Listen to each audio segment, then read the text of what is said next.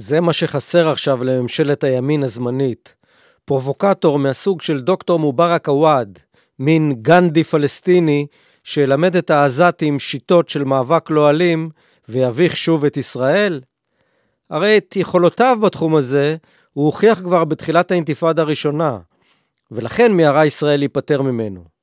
עכשיו הוא חוזר לזירה ממנה גורש לפני יותר מ-30 שנה, ומבקש, תנו לי לנסות לעצור את מעגל האלימות. סבב האלימות האחרון בעזה, והחזרה הסיזיפית אל אותה נקודה בדיוק שהיינו בה קודם לכן, ופעמים אין ספור לפניה, מעלה את השאלה המתבקשת, האם ישנה דרך אחרת לנהל את הסכסוך, שהיא לא התסריט הקבוע, כיבוש, פיגועים, טילים, חיסולים, מכות מנע, ענישה, תגובה? כבר יותר מ-40 שנה מתרוצץ עוואד בין הפלסטינים, ומציע להם לאמץ אסטרטגיה של אי-אלימות. יש שיראו בה פילוסופיה מוסרית תמימה, במציאות שבה שני הצדדים אוחזים זה בגרונו של זה ומקווים להכניעו. אך גם יש המאמינים שמדובר באסטרטגיית פעולה מעשית שעשויה לקדם את קץ הכיבוש ולאפשר הסדר פוליטי לאחר שכל השיטות האחרות קרסו.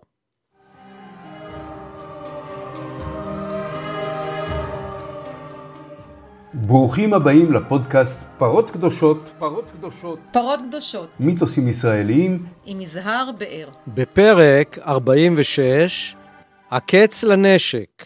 מובארק עוואד חוזר ורוצה ללמד את העזתים איך לנהל מאבק לא אלים.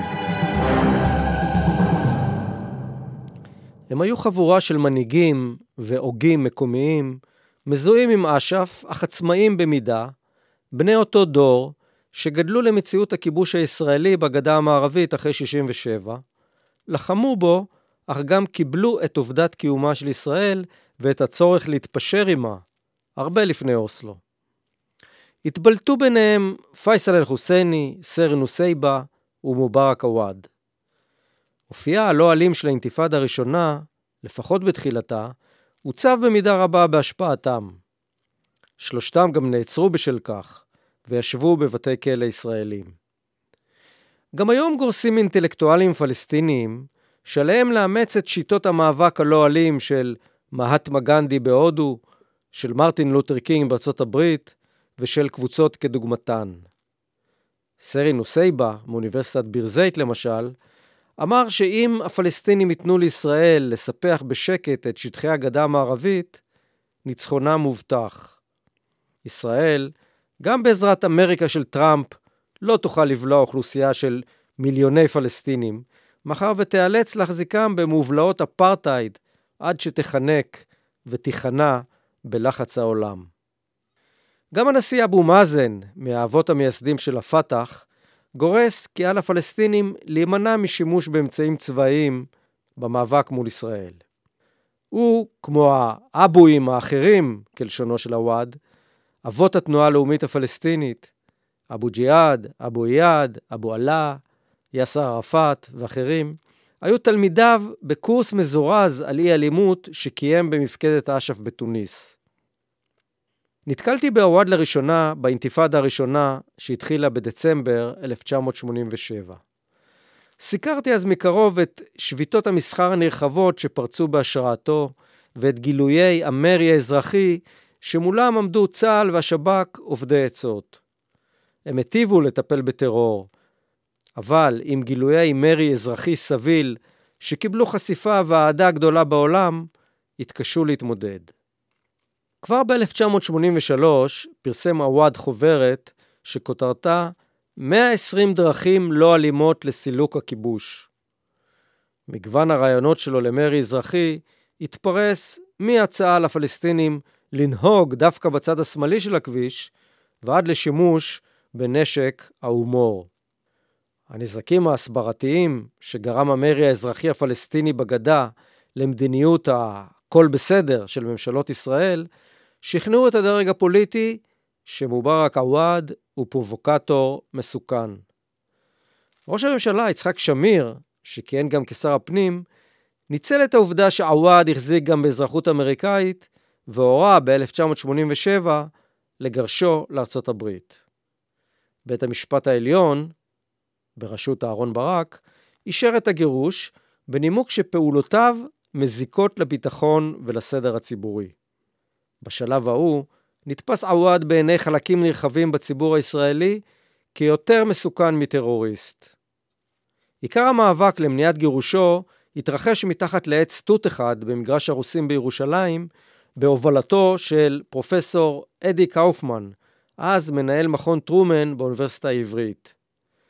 המוחים הישראלים ניהלו שביתת רעב שלא הצליחה למנוע את הגירוש. לאחר גירושו הקים הוואד בארצות הברית את Non-Violence International, ארגון שעוסק בקידום אסטרטגיות לא אלימות לפתרון עימותים ברחבי העולם. מאז מקפידים שני הפרופסורים מימי המאבק המשותף לשמור על יחסי חברות קרובים וללמד במשותף קורסים על אי אלימות באוניברסיטאות בעולם. באביב השנה הזדמן לי להיות נוכח בקורס משותף של השניים באוניברסיטת חיפה, ובסיומו לשוחח עם עוואד. דיברנו על זרעי אידיאולוגיית האי-אלימות שניטעו בילדותו, על הישגי המרי האזרחי באינתיפאדה הראשונה, על מאמציו להנחיל לראשי אש"ף את האסטרטגיה הלא אלימה, ועל האפשרויות לחדשה בימים אלה, אחרי עוד סבב אלימות בדרום.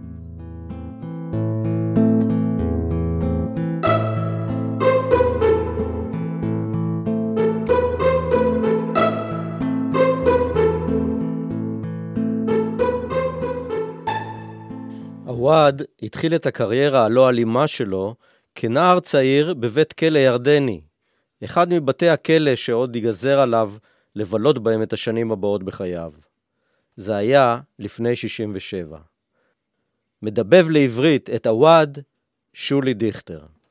Jail was in the desert and I was 16 years old and I was accused of being a communist. I, that's, I have no idea about what is communism זה היה הכלא הנורא ביותר בירדן. זה היה במדבר ואני הייתי בן 16. הואשמתי בכך שהייתי קומוניסט. לא היה לי מושג מה זה קומוניזם, אבל בימים ההם, אם אתה נגד המלך, אתה קומוניסט. אז ישבתי בכלא כקומוניסט, עם עורכי דין, פרופסורים ורופאים, שמדברים על קומוניזם, סוציאליזם ועל חופש. או אלוהים, זו הייתה אוניברסיטה עבורי. נהניתי להיות שם. אחרי זמן מה רצו שאחתום על מסמך שאני מבקש חנינה מהמלך. לא הסכמתי בשום אופן. אני לא מבקש חנינה משום אדם, למה שאבקש חנינה מהמלך? בסוף שוחררתי מבלי לבקש חנינה מהמלך. במלחמת 67 שלחתי את הדרגון הירדני שלי למלך ואמרתי לו, אינני רוצה שום דבר איתך עם ירדן ועם הדרכון הירדני. אני נגד מלוכה. אין מלוכה טובה. כל המלכים חושבים שהם אלוהים על פני האדמה. הכלא הישראלי הראשון שלי היה במגרש הרוסים, במרכז ירושלים. in the middle of Jerusalem.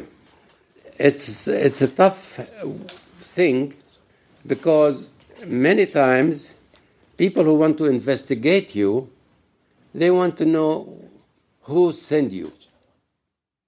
לא הייתי מוכר אז, הכלא הזה היה קשה. החוקרים רצו לדעת מי שלח אותי, אבל איש לא שלח אותי. כשאמרתי להם את זה, הם היו מכים אותי שוב ושוב. למדתי איך להיות מוכה, הייתי מחזיק את הנשימה עד שהייתי מאבד את ההכרה. פעמים רבות תלו אותי עם הרגליים למעלה, מקלחות קרות, חוטי חשמל חשופים. אמרתי להם, לכו דברו עם אימא שלי. האם היא שלחה אותך? לא, אבל היא אימא שלי. הייתי בן 17.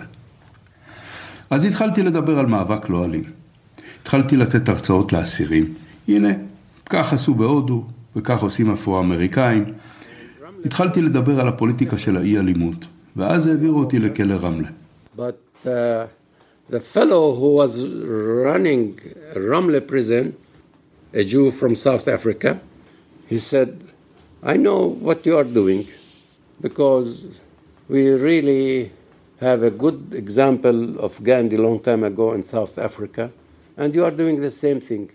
כלא רמלה שונה, שם לא הונאתי כלל. מנהל הכלא רמלה היה יהודי מדרום אפריקה. הוא אמר לי, אני יודע מה אתה עושה, כיוון שיש לנו את הדוגמה של גנדי בדרום אפריקה.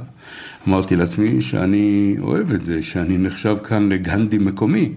הוא אמר לי, אשתי מאוד אקטיבית באי אלימות. האם אני יכול להפגיש ביניכם? עניתי, אין לי שום כוח מולך, אתה המנהל כאן, תביא אותה ונדבר. הוא הביא אותה, ודיברנו על הערך של אי אלימות במאבק הפלסטיני. האם הפלסטינים יכולים להיות אנשים לא אלימים? האם אנשים כלואים יכולים להיות לא אלימים? מדוע אינני שונא אף אחד? מה זה איתך שאינך שונא איש? היא שאלה את כל השאלות האלה, ואני עניתי. So that the head of the prison, one time he came and he said, We'd like to talk more with you. I said, All right, but hey, we have the feast. גם כאסיר הרגשתי שיש לי כוח.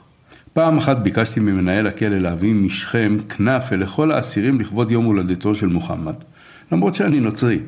הוא אמר, אתם לא נמצאים במלון. אמרתי לו, זה לא משנה אם אנחנו במלון או לא, אנחנו נשלם על זה. אנחנו זקוקים לזה. הוא התעמת איתי על זה וטען, אתה מנסה לגרום לכך שאשתי תחשוב שאתה אדם טוב, אבל אתה דורש יותר מדי. אמרתי לו, אם אתה רוצה שאמשיך לשוחח עם אשתך, זה מה שאני מבקש. וכך, ביום הולדתו של מוחמד הנביא, הם הביאו שישה מגשי ענק של כנאפה, וכולם אכלו ונהנו. אחר כך, חלק מהאסירים אמרו, עליי, הוא בוגד, איך הוא הצליח להביא לכאן כנאפה? זה בלתי אפשרי, זו הפעם הראשונה שזה קורה לנו. הוואד למד היטב את שיטות המאבק של גנדי בהודו ושל אסירי הצבא האירי הרפובליקני בצפון אירלנד בראשית שנות ה-80. כמה משיטות אלה הוא ניסה בבית הכלא בישראל. When they put me, they put me in like a very tiny room. I cannot spread even my feet straight because they start knowing that I talk to the prisoners. So they isolate me completely. בגלל שהתחילו להבין שאני מדבר עם אסירים אחרים, בודדו אותי לחלוטין מהעולם החיצון. נעלו אותי בחדר קטן מאוד, לא יכולתי לפשוט את רגליי לכל אורכן. יום אחד שמעתי שהצלב האדום הגיע לבדוק אם המדינה מקיימת את החוק הבינלאומי ביחס לאסירים. במהלך אותו שבוע לא הוציאו אותי מהתא הזה לראות את השמש אפילו פעם אחת. כך גם אסירים אחרים. שלחתי פתק לאסירים וביקשתי מהם שכאשר אנשי הצלב האדום יבואו, כולם יתפשטו עירומים במחאה על זה שלא מוציאים אותם לראות את השמש. מנהל הכלא אמר לי, הייתי נחמד אליך, אפילו אשתי דיברה איתך והבאתי לך כנאפה וזה מה שאתה עושה לי? אמרתי לו, אתם חייבים להוציא אותנו לפחות שעה אחת ביום. אז הם התחילו להוציא אותנו לשעה ביום. ויתרנו על ההתפשטות. מסתבר שאפילו בכלא אתה יכול ללחום על הזכויות שלך. אסור לוותר. עניין גירושו של הוואד הגיע כאמור להכרעת בג"ץ שאישר את הגירוש. נהניתי מכל דקה בבית המשפט הגבוה לצדק. הנה אני פלסטיני ואדם לא אלים. מואשם ב-13 סעיפים של התנגדות לכיבוש הישראלי. ביום הראשון נציגי השב"כ העידו מאחורי יריעת בד ואני לא יכולתי לראות אותם. אם אתם רוצים להאשים אותי, תראו את עצמכם, אמרתי לבית המשפט. זה היה מצחיק. אמרתי לבית המשפט, אין לכם שום זכות חוקית לשפוט אותי על שום דבר בגלל שאני נולדתי ב-1943 לפני שמדינת ישראל הפכה למדינה. אז אין לכם שום זכות עליי. הם היו צריכים להביא עורכי דין, מומחים שהיו צריכים להתנהל עם העניין הזה, האם יש להם זכות או אין להם זכות. יצחק שמיר, שהיה אז ראש הממשלה וגם שר הפנים, שנא אותי ואני שנאתי אותו. הוא האשים אותי שאני סוחר סמים. בזמן שהייתי עדיין בכלא רציתי לתבוע אותו דיבה. לא נתנו לי, אמרו לי, תוכל לתבוע אותו רק אחרי שיסיים את תפקידו. עווד מספר כי השלטונות ניסו להפליל אותו בכל דרך, ואף שלחו חוקרים ישראלים לאוהיו לגלות אם לקח כסף מהקופה של המוסד הילדים אותו ניהל והעביר לאש"ף. אבל המעקבים לא העלו דבר. To check on the advocate program if I used any of that money working with the delinquent. אחרי הגירוש עשיתי מסיבת עיתונאים בניו יורק. ואמרתי שאני רוצה להתגייר, כיוון שאם אהיה יהודי, תהיה לי זכות לחזור לישראל כעולה חדש. אז נשלחו מכתבים מבתי הכנסת בארצות הברית לרבנים, אל תקבלו אותו לעולם, הוא עושה הצגה פוליטית רק כדי לחזור לישראל. נוצר פחד אמיתי אצל הישראלים, מה יהיה אם כל הערבים יתגיירו ויבואו לכאן? האם יהיו להם זכויות או לא? יצרתי כל מיני תקדימים במערכות המשפט הישראליות. עווד היה אמור להיות מגורש מהארץ בטיסה סדירה של אל על לארצות הברית. החלטתי לסרב לטוס באל על. זה מטוס ישראלי ואני פלסטיני. הם אמרו, אז מה? אתה תחת מעצר שלנו, תחת שליטתנו, אנחנו אומרים לך מה לעשות. אבל התעקשתי שאני לא טס באל על, והם היו צריכים לחכות ארבע שעות למטוס של TWA. אני מאוד עקשן. ידעתי היטב שכנוסע בינלאומי אני לא חייב לעלות על טיסה אם אינני רוצה בכך. אנשים לא מכירים את החוקים, אני כן. נחזור לרגע לימים שקדמו לפרוץ האינתיפאדה הראשונה ולפעילות האינטנסיבית של הוואד בהכשרת הלבבות בשטחים למרי לא אלים. פעילות שהצליחה להרגיז את השלטונות הישראלים ולהפחידם במידה דומה. הדגל הפלסטיני הפך לבעיה עבור ישראל בגלל שהוא נהיה סמל עבור הפלסטינים. כל אחד שנתפס עם דגל ישב שישה חודשים בכלא ללא יכולת ערעור. מה עשינו? בגלל שהדגל הפלסטיני הוא אדום, שחור, ירוק ולבן, אמרתי לשלושה צעירים, אתם תתלבשו לבן, לשלושה אחרים אתם לבשו ירוק, ועוד שלושה לבשו שחור ושלושה אדום. וכך הם צעדו, הישראלים לא ידעו מה לעשות. האם לעצור אותם על כך? ככל שהישראלים אמרו לא לדגל, כך אנשינו לבשו יותר את צבעי הדגל.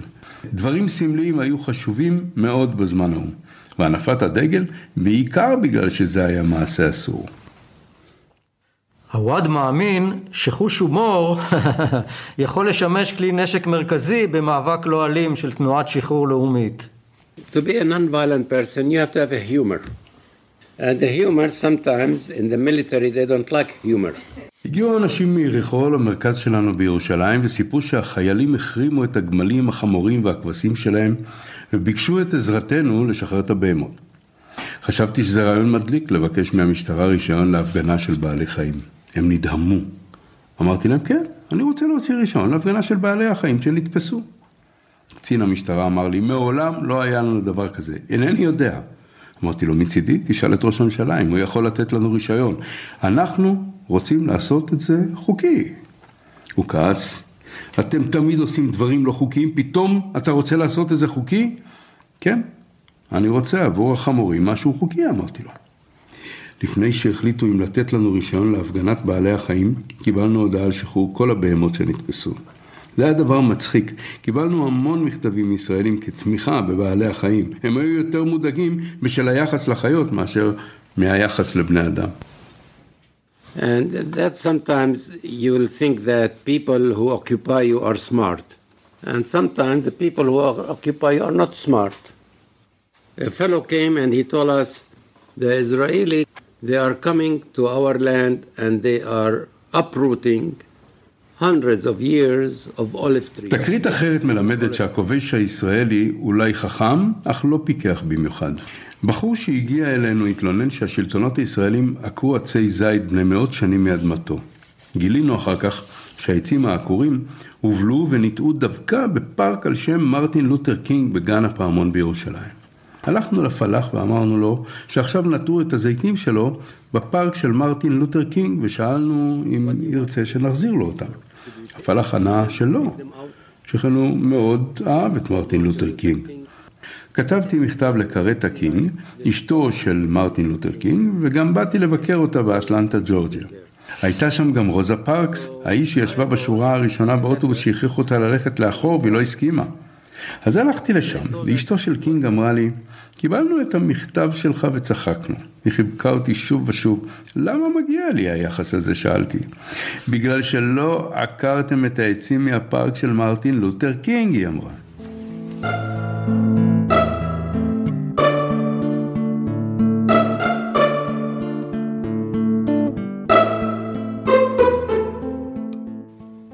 שאלתי את הוואד, האם מפרספקטיבה של 30 שנה הוא חושב שהשימוש באמצעים לא אלימים במהלך האינתיפאדה הראשונה נכשל? Very unfortunately that it didn't continue and uh, after that a lot of people get frustrated to the point that uh, when the dome of the rock had been attacked לא, הוא לא נכשל. that time אבל חבל מאוד שזה לא המשיך. אנשים רבים היו מאוד מתוסכלים מהעלייה של שרון להר הבית בשנת 2000. אנשים היו כל כך נרגשים ונסערים, שלא ידעו מה לעשות מלבד לצאת ולהילחם. במילים אחרות, אתה אומר שעד אותה נקודה מסוימת זו הייתה התנגדות לא אלימה? כן, התנגדות לא אלימה. אני ואחרים יכולנו לשכנע פלסטינים רבים שזה עובד. קיבלנו פרסום רב בכל העולם. וואו, תראו את הפלסטינים, הם עושים התנגדות לא אלימה. הקהילה הבינלאומית חיבקה אותנו ואמרה, המשיכו, זה מה שצריך לעשות. בין 1967 ל-1987 לא הייתה התקוממות רחבה של הפלסטינים, מלבד כמה אירועים אקראיים. איך אתה מסביר את הדינמיקה שיצרה את ההתקוממות העממית שהתחילה בדצמבר 1987? אם אתה זוכר, ב-1982 ערפאת הובס בלבנון והיה צריך לעזוב עם אנשיו לתוניסיה. במפקדה בתוניס היה הרבה תסכול שאין להם השפעה של ממש בגדה המערבית ובעזה. הישראלים חשו אז שזה הזמן הטוב ביותר למצוא אלטרנטיבה לערפאת, כי כוחו נחלש וכמעט נעלם. אנו הפלסטינים על אף שלא אהבנו את ערפאת, התחלנו לתמוך בו יותר, ולהצהיר שאש"ף הוא הנציג שלנו. ב-1985 מגיע דוקטור מובארק עוואד למפקדת אש"ף בתוניס על מנת לאמן את ראשי הארגון בתיאוריות ובפרקטיקות של מאבק לא אלים. יחד עם עוואד העבירה את הסדנה קבוצה של מומחים, ביניהם ג'ין שרפ, התיאורטיקן המוביל של תיאוריות אי אלימות, האינטלקטואל הפלסטיני-אמריקאי אדוארד סעיד, מומחה קווייקרי לניהול משא ומתן בזמן מלחמה, וכומר קתולי שהתמחה במשא ומתן ובסליחה. הסמינר נמשך שבוע. To train Arafat and all the Abus, okay, in non-violent. What is non-violence? בשלב מסוים, אש"ף חוץ נהיה מתוסכל כשהבין שאין לו מספיק כוח, כיוון שאנחנו, בפנים, צברנו כוח דרך ההתנגדות הלא אלימה. הגיע הרגע שהתבקשתי לנסוע לתוניסיה, לאמן את ערפאת ואת כל האבואים בדרכי התנגדות לא אלימה. מה הייתה תגובת ערפאת לרעיונות ההתנגדות הלא אלימה? אנשי הצבא באש"ף היו מאוד פעילים ולערפאת היה קשה לוותר על הרובה. במנטליות שלו הוא הרגיש שמהפכה לא יכולה להתחולל בלי הרובה. ערפאת חשב שהמהפכה צריכה להיות כמו בקובה, בדרום אמריקה, באסיה או בווייטנאם. הוא לא ראה שוני בינו לבין קסטרו. אבו עלה, למשל, חשב שאפשר לשאת ולתת עם הישראלים, ונטה יותר לכיוון של אי אלימות. גם אבו מאזן השתתף והיה חיובי כלפי הרעיונות הללו. ומה לגבי אה, בכירי הפת"ח, אה, אבו ג'יהאד ואבו איאד? אבו איאד היה מאוד עקשן, אבל אבו ג'יהאד היה מאה אחוז איתי. בשלב הזה אני מספר לעווד על הדברים יוצאי הדופן שהשמיע קצין המודיעין הישראלי הבכיר, שהביא את המידע שאפשר את חיסולו של אבו ג'יהאד בתוניס ב-1988. תת-אלוף מיל שמואל אטינגר, סגן מפקד היחידה לגיוס סוכנים 504, אמר את הדברים הבאים על אבו ג'יהאד בריאיון לאור אלר בכתבה משחקי ריגול יחידה 504 ששודרה בערוץ 10 ב-3 בנובמבר 2018.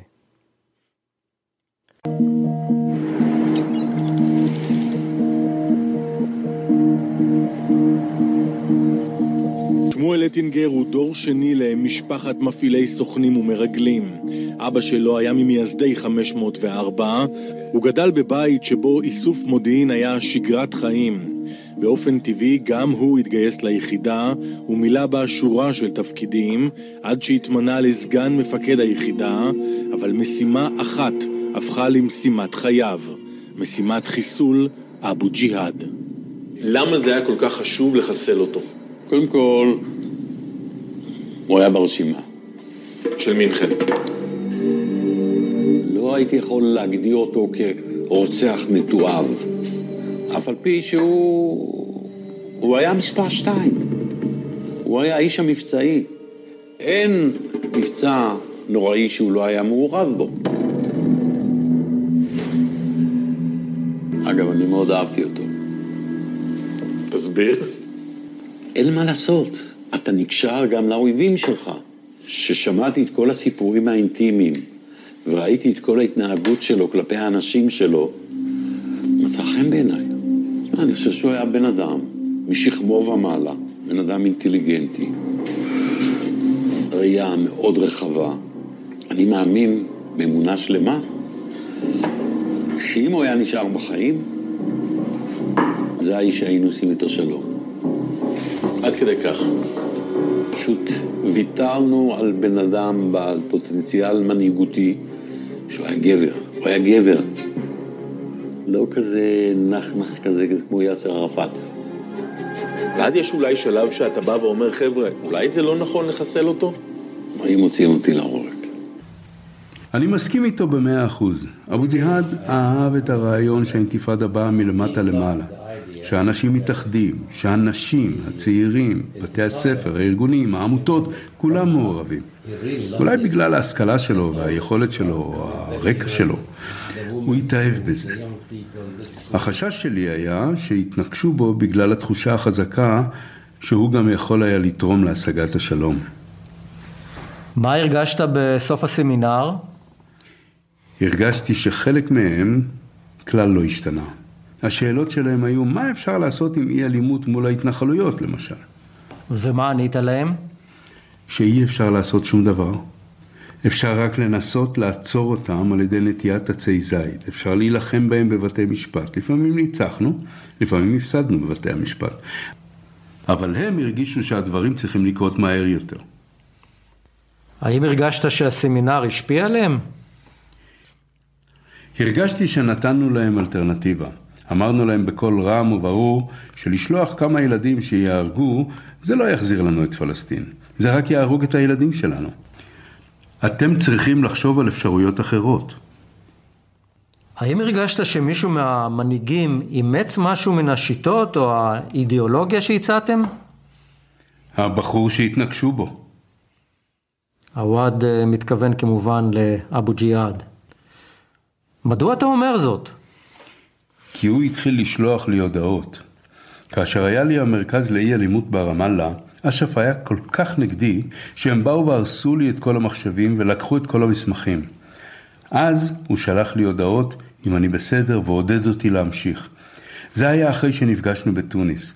לכן אני חושב שהוא הבין את זה. אנשי הצבא שלנו גם הבינו זאת. הם התעייפו מלהילחם. הם הבינו שהחוזק שלהם הוא לא בנשק, שלא יכול לעמוד מול הנשק הישראלי. האם אתה חושב שהישראלים התנכלו לך בגלל שפגשת את אבו ג'יהאד וביקרת בתוניס? יכול להיות, אבל לא שמרתי על כך בסוד.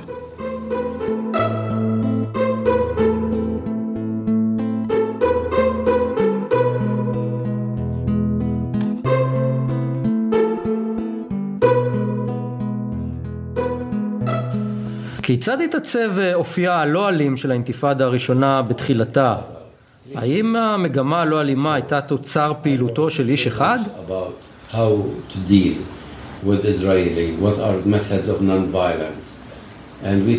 שלוש שנים לפני שפרצה האינתיפאדה כבר כתבתי איך צריך להפעיל שיטות לא אלימות מול הישראלים. אימצנו הרבה שיטות מג'ין שרפ, ממה שקרה בהודו. אבל אה, אדם אחד לא יכול להשפיע על מיליון אנשים. נתתי הרצאות. אנשים רבים באו ושאלו איך אני יכול לעזור. באו אנשים מהכפרים ומהערים, ואני הייתי מגיע אליהם ונותן סמינרים. הייתי הנוצרי היחיד שם. הם כולם היו מוסלמים שהתעניינו בדבר הזה. האם אתה באמת חושב שהמפקדה הלאומית המאוחדת שניהלה את האינתיפאדה אימצה את הרעיונות שלך מההתחלה, או שמדובר בהתפתחות, אה, או שהייתה זאת התפתחות ספונטנית? היה לי קשר מאוד הדוק עם פייסל אל-חוסייני.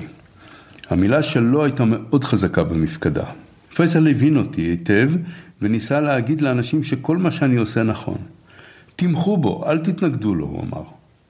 התמיכה שלו הייתה מאוד חשובה להמשך האינתיפאדה. לפני האינתיפאדה הלכתי לבתי ספר, לאוניברסיטאות, דיברתי עם אנשים. זה היה מאוד קשה ללכת לאוניברסיטה כאשר יש לנו מפלגות פוליטיות ורבות מהן תומכות במאבק החמוש. בעיקר אני מדבר על מה שנקרא פת"ח, המפלגה הפופולרית ביותר שתומכת במאבק החמוש. לכן, הם אמרו שאני בוגד, שאני אדם חלש. זה שאבי נהרג כשהייתי צעיר נתן לי בכל זאת לגיטימציה להגיד להם, ראו, גם אני הקרבתי משהו. אביו של מובארק עוואד נהרג ב-1948 בירי של צלף שפגע בראשו. צלף יהודי? אני שואל אותו. אנחנו לא יודעים. הייתי בן חמש. אני זוכר שנאלצנו לחפור את קברו בגן ביתנו. הירדנים הורו לנו לעזוב כי היינו עלולים להיהרג. עזבנו את מוסררה לעיר העתיקה, גרנו ברחובות. אחר כך שמו את כולנו בבית יתומים. כן, הייתי שם עד שסיימתי תיכון בגיל 16-17. אם אנחנו חוזרים להווה, האם אתה מנסה לשכנע את המנהיגות הפלסטינית היום להשתמש באמצעים לא אלימים? לפני שהגעתי לכאן, הייתה לי פגישה עם המנהיגות ברמאללה והסברתי להם שעליהם לשקול את השימוש בפעילות לא אלימה. הופתעתי מהגישה שלהם, כיוון שחשבתי שהם הזמינו אותי להגיד לי, למה אתה הולך ללמד באוניברסיטת חיפה? הופתעתי שהיה להם המון כבוד אליי, ולמה שאני עושה ולהתמדה שלי. הם כולם אמרו, עזור לנו לממש את אסטרטגיית האי-אלימות. חשבתי שזה יהיה חצי שעה-שעה, אבל זאת הייתה שיחה של שלוש שעות. מה אתה אומר על הפגנות יום שישי בגבול עם עזה? איך אתה מגדיר את זה? האם אלו הפגנות לא אלימות? כי מצד אחד אין שם ממש נשק, אבל מצד שני חלק מהם אה, שולח אה, בלונים, מטעני נפץ, עפיפוני תבערה, מנסים לחתוך את הגדר, אז איך אתה היית מגדיר את האירועים האלה? האנשים הצעירים מרגישים שזה הדבר הנכון לעשות, אבל לצערי אין להם הדרכה מתאימה. כמות עצומה של אנשים מתאספת שם כל יום שישי. הם באמת רוצים לידע את העולם. אין אוכל, אין מים נקיים, אין חשמל, ואת מי מאשימים? לא את החמאס והממשלה. הם חייבים להוציא את הכעס שלהם על הישראלים. ויש לחמאס את הטילים העלובים האלה שהם יורים וישראלים באים ומשמידים את המקום ממנו נשלח הטיל ואת כל הבניין. ברור שלא כולם מאמינים באי אלימות, הם זקוקים לאימון ולעזרה. אז uh, זו לא פעילות שאפשר להגדירה לא אלימה. לא, זה לא. אם זו הייתה פעילות לא אלימה, טהורה, כפי שאתה מלמד, מה ניתן היה להשיג באמצעותה? אפשר להשיג המון. קודם כל זה היה מעצים אותם ומלמד אותם משמעת עצמית. משמעת זה דבר מאוד חשוב. בדקו מה ואיך אתם רוצים להשיג את המטרות שלכם. האם אתם סתם הולכים למצעד? לשם מה? בגלל התקשורת הבינלאומית? חייבת להיות לכם אסטרטגיה. אין להם עבודה, אין לימודים, והם, והם אומרים בואו נלך לשם. בלי שום תוכנית. אני מקווה שהממשלה הישראלית תיתן לי אישור ללכת לשם ואמצא אנשים שיעזרו לי לחנך וללמד את האנשים האלה. אני חש שהאנשים בעזה הרבה יותר טובים מאשר בגדה המערבית, שם הרשות הפלסטינית אוסרת עליהם בכלל להפגין.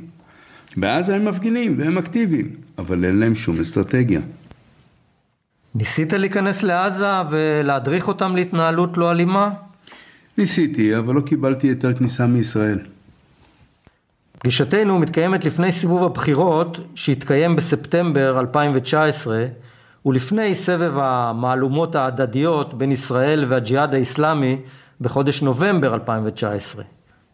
עוואד, שתלה תקוות רבות בתוצאות הבחירות, שלח מכתב שפורסם בוושינגטון פוסט ובג'רוזלם פוסט, ובו קריאה לישראלים להצביע עבור מי שמציע להפסיק את ההרג בין ישראלים לפלסטינים.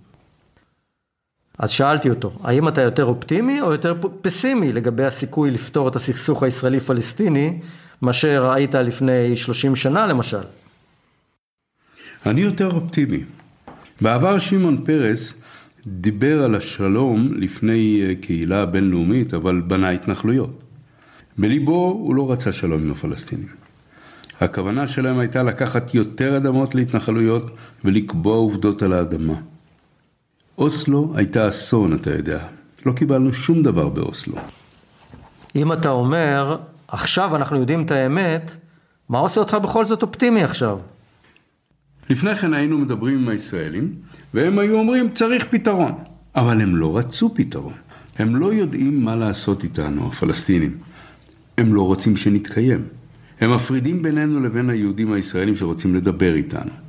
ליהודים אסור לבוא לבית לחם. איך נדון בנושאים בינינו אם איננו יכולים לתקשר או לדבר? ישראלים רבים אומרים, חייבים להיפגש, חייבים לדבר, ואומרים שמה שישראל עושה זה שגוי. יש כל כך הרבה איבה והתנגדות לנתניהו. מה יעשו הדרוזים שמשרתים בצבא? רבים מהם במחסומים, מגינים על ישראל, ועכשיו הם לא חלק מהמדינה היהודית. כל הדברים האלה יצופו בבהירות, וישראל תצטרך להראות האם היא מדינה דמוקרטית. אני מאוד מקווה שהישראלים יתעשתו. הם יכולים מחר לעשות שלום, בלי הפלסטינים. קודם כל, להיות יותר הומניים. מה אתה חושב שיקרה ב-25 השנים הקרובות? אני חושב שיהיו יותר בעיות, בגלל שהפלסטינים מתרבים יותר מהישראלים. הישראלים יצטרכו לחשוב על קונספט כלשהו של אפרטהייד, משום שיהיה רוב ערבי. זה חלק אחד. החלק השני, ישראלים יתביישו במה שהם עושים בעזרתה של הקהילה הבינלאומית. עכשיו ישראל מקבלת תמיכה משוגעת מאדם משוגע שהוא נשיא ארצות הברית וחושבת שהוא הנביא שיציל את ישראל. לדעתי הוא יהרוס את ישראל יותר משישראל הורסת את עצמה. אנחנו זקוקים לחופש, לתעסוקה, לחנך את ילדינו, ואנחנו אנשים שמתעקשים לחיות בשוויון עם כל קבוצה אחרת. כל אחד שמונע את זה מאיתנו, עלינו להילחם בו. גם אם זה יימשך עוד מאה או מאתיים שנה, אנחנו מתעקשים להמשיך ולהילחם. נילחם ולא נוותר. זאת מנטליות שונה מאוד. הישראלים אומרים שהאמריקאים הטילו פצצת אטום על יפן והם הרימו ידיים. או איך שהגרמנים נכנעו, אבל אנחנו, הפלסטינים, לא ניכנע לעולם. הירדנים, המצרים, הסורים או כל אחד אחר יכולים להיכנע. אנחנו לא יכולים לחשוב על כניעה לישראל או ויתור על הזכויות שלנו. אנחנו לא רואים את עצמנו מיעוט. אולי הישראלים והיהודים במזרח התיכון חשים כמיעוט ומתנהגים כמו מיעוט. מדוע? כי יש המון ערבים, מושחתים, טיפשים כפי שאנחנו. אנחנו עדיין ערבים. הרוב מוסלמי. יש מיליארדי מוסלמים. אין לנו את התסביך או התפיסה שאנחנו המיעוט. זה דבר מאוד חשוב.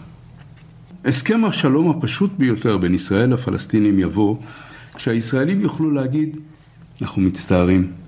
אנחנו מצטערים שהרסנו לכם את התרבות, שלקחנו את הבתים שלכם, שהפכנו אתכם לפליטים. מצטערים. ואנחנו נאמר אז, אוקיי, זה מספיק. עכשיו בואו נשתה קפה. ההתנצלות עבורנו הפלסטינים היא דבר מאוד חשוב. היחיד שראה את זה בישראל היה זה עם העין האחת, משה דיין. אני זוכר שהייתה לנו בעיה בכפר אחד. חייל הרג מישהו מהתושבים. משה דיין בא, ללא נשק, ללא ג'יפ ושום דבר, ואמר, אני מבקש סליחה על מות בנכם. אבל עכשיו אני צמא, אני זקוק למשהו. והם שתו ואכלו ולא הייתה נקמה. רק להגיד, מצטער. האבא השכול הסתפק בכך. המוות של בנו היה כבר פחות חשוב אחרי הסליחה, והוא שכח מהנקמה. סליחה היא אחד הדברים החשובים ביותר בחיים, ועלינו ללמוד איך לבקש סליחה. השינוי הגדול בעולם שהגיע באמצעות הסליחה היה באוסטרליה. אוסטרליה ביקשה סליחה מהילידים שלה.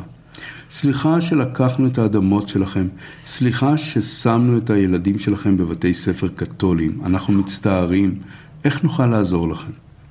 אותו דבר קרה בניו זילנד ובקנדה. סארי נוסייבה ערך מחקר שהפתיע את כולנו.